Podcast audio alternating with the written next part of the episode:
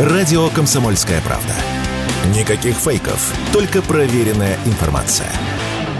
Новый год – время волшебства, а также самое подходящее время для путешествий. Больше недели без заявления на отпуск и урезания зарплаты вы можете провести в другом городе, на горнолыжном курорте или просто в уютном загородном коттедже. Но чтобы после каникул не было мучительно больно от потраченных сумм, то стоит вооружиться несколькими простыми советами, чтобы сэкономить на поездке. Самый главный совет, который дают все эксперты – продумать путешествие заранее. В идеале, конечно, делать это стоит еще в конце лета, начале осени. Уверенность в этом радио «Комсомольская правда», высказала руководитель проекта турдом.ру Татьяна Дмитрова.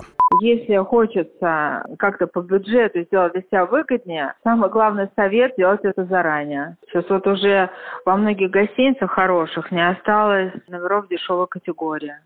Однако, если сделать это заранее не удалось, или вы не планировали куда-то ехать, но вдруг появились свободные дни, стоит обратить внимание не на начало каникул, а на их конец. Например, цены на отели в конце пикового сезона могут снизиться больше, чем в два раза. Об этом радио «Комсомольская правда» рассказал вице-президент Альянса туристических агентств России Александр Мкртчан.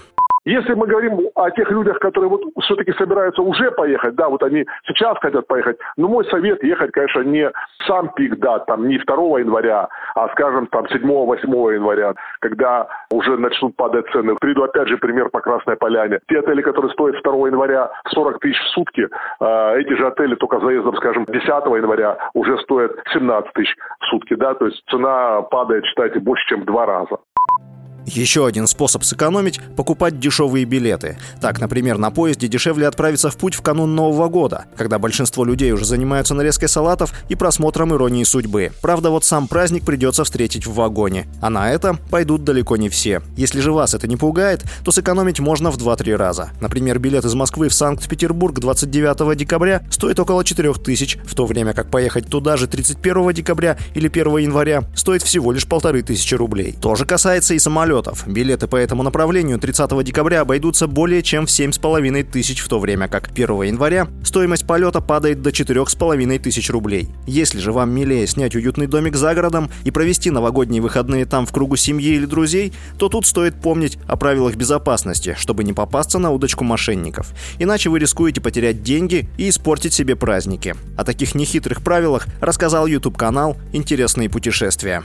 Поищите похожие фотографии нужного региона на нескольких сайтах. Если будут встречаться копии с разными контактными данными, значит вас разводят. После звонка по объявлению поинтересуйтесь, есть ли у автора сайт, группа в социальной сети или постоянная страница на крупном портале. Читайте и анализируйте отзывы клиентов. Обращайте внимание на возраст аккаунта. Если предоплаты избежать невозможно, то переводите деньги только на банковские счета и карты карты.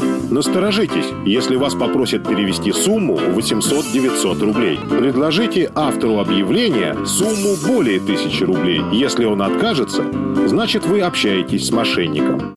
Ну а в плюс к этому, в интернете существует много информации о бесплатных мероприятиях в каждом городе нашей страны. И сделав пару кликов, вы узнаете о выставках, стендап-концертах, мастер-классах или фестивалях, которые не будут стоить вам ни рубля.